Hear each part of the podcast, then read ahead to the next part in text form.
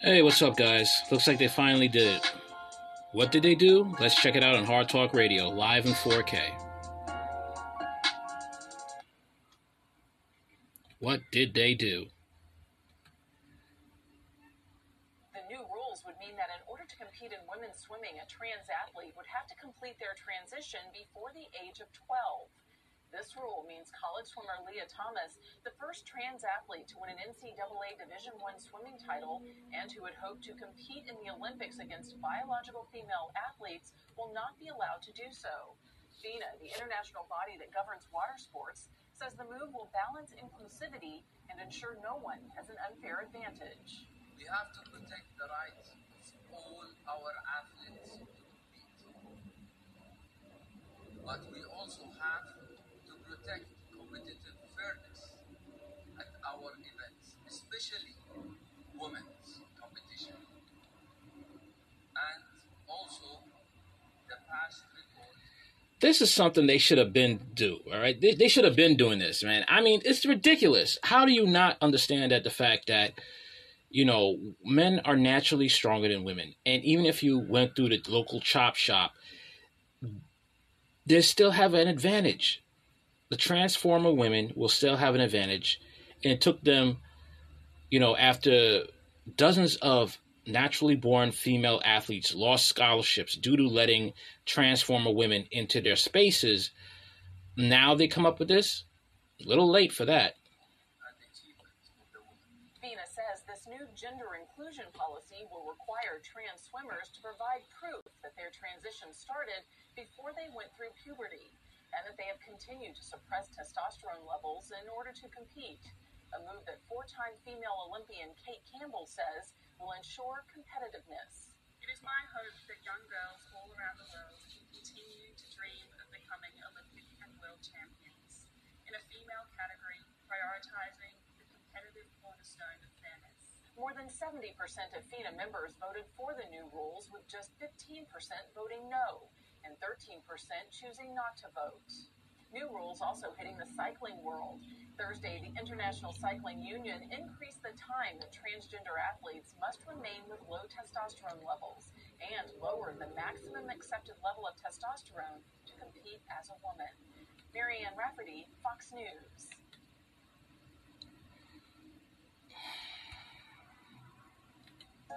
There you have it, folks. There you have it. Something that they should have immediately have done. Immediately, they should have done this. But they dragged their feet, and they had to allow certain things to happen in order for this to actually be a reality, to actually halt this nonsense. But hey, men and women are equal, right? This is what they wanted. This is what they wanted. Insane, insane nonsense. But, you know, they're going to fight against it. People are going to fight against it. The Alphabet Mafia will fight against this.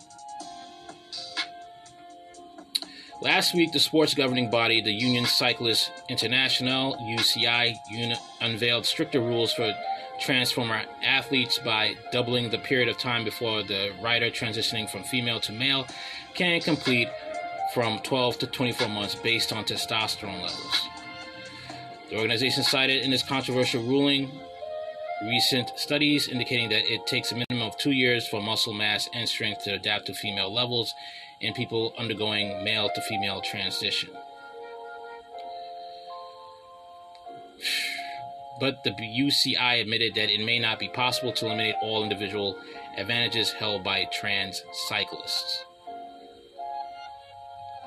It's going to be nearly impossible because the body, the, the bone structure is different.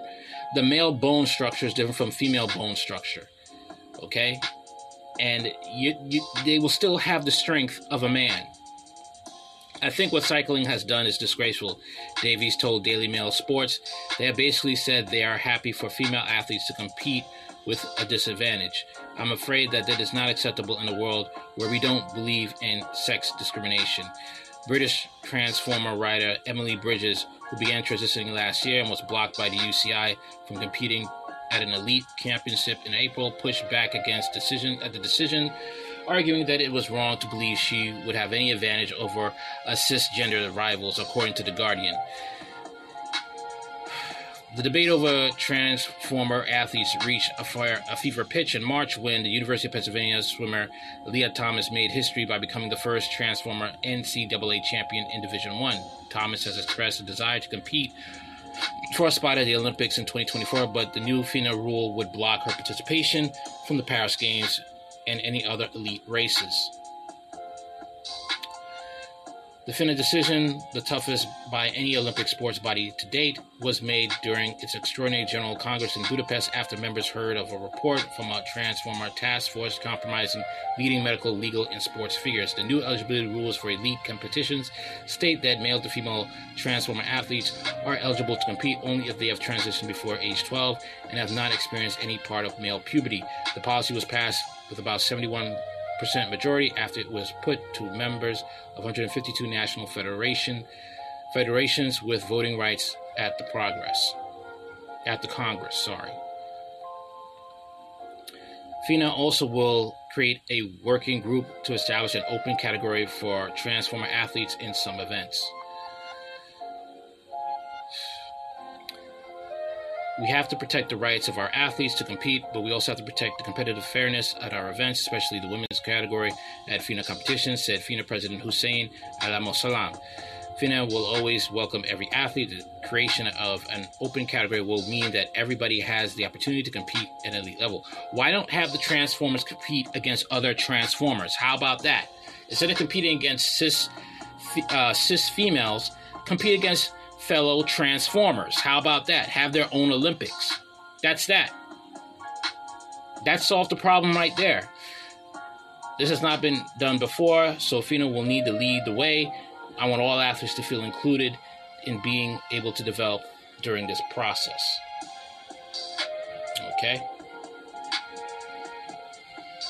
I mean, that would solve the problem. Don't have them compete against regular females, have them compete against fellow alphabets.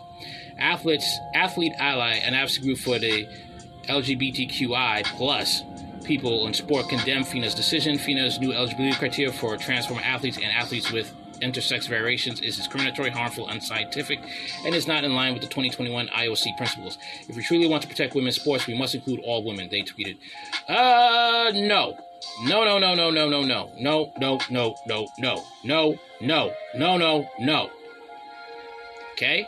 Have you guys compete against each other, all right? Autobots, Decepticons, you know, compete against each other. You all are a bunch of Decepticons because you all don't want to go by biology. You want to go by how you feel. And you want to continue taking scholarships out of the hardworking regular females who work for them. Okay? But once again, all this is blamed on feminism for including this nonsense and joining up with the uh, alphabet mafia, and the chickens have come home to roost. This is your fault for bringing foxes into the hen house. All right, tell me what you think in the comments section. Like, share, comment, subscribe. Later.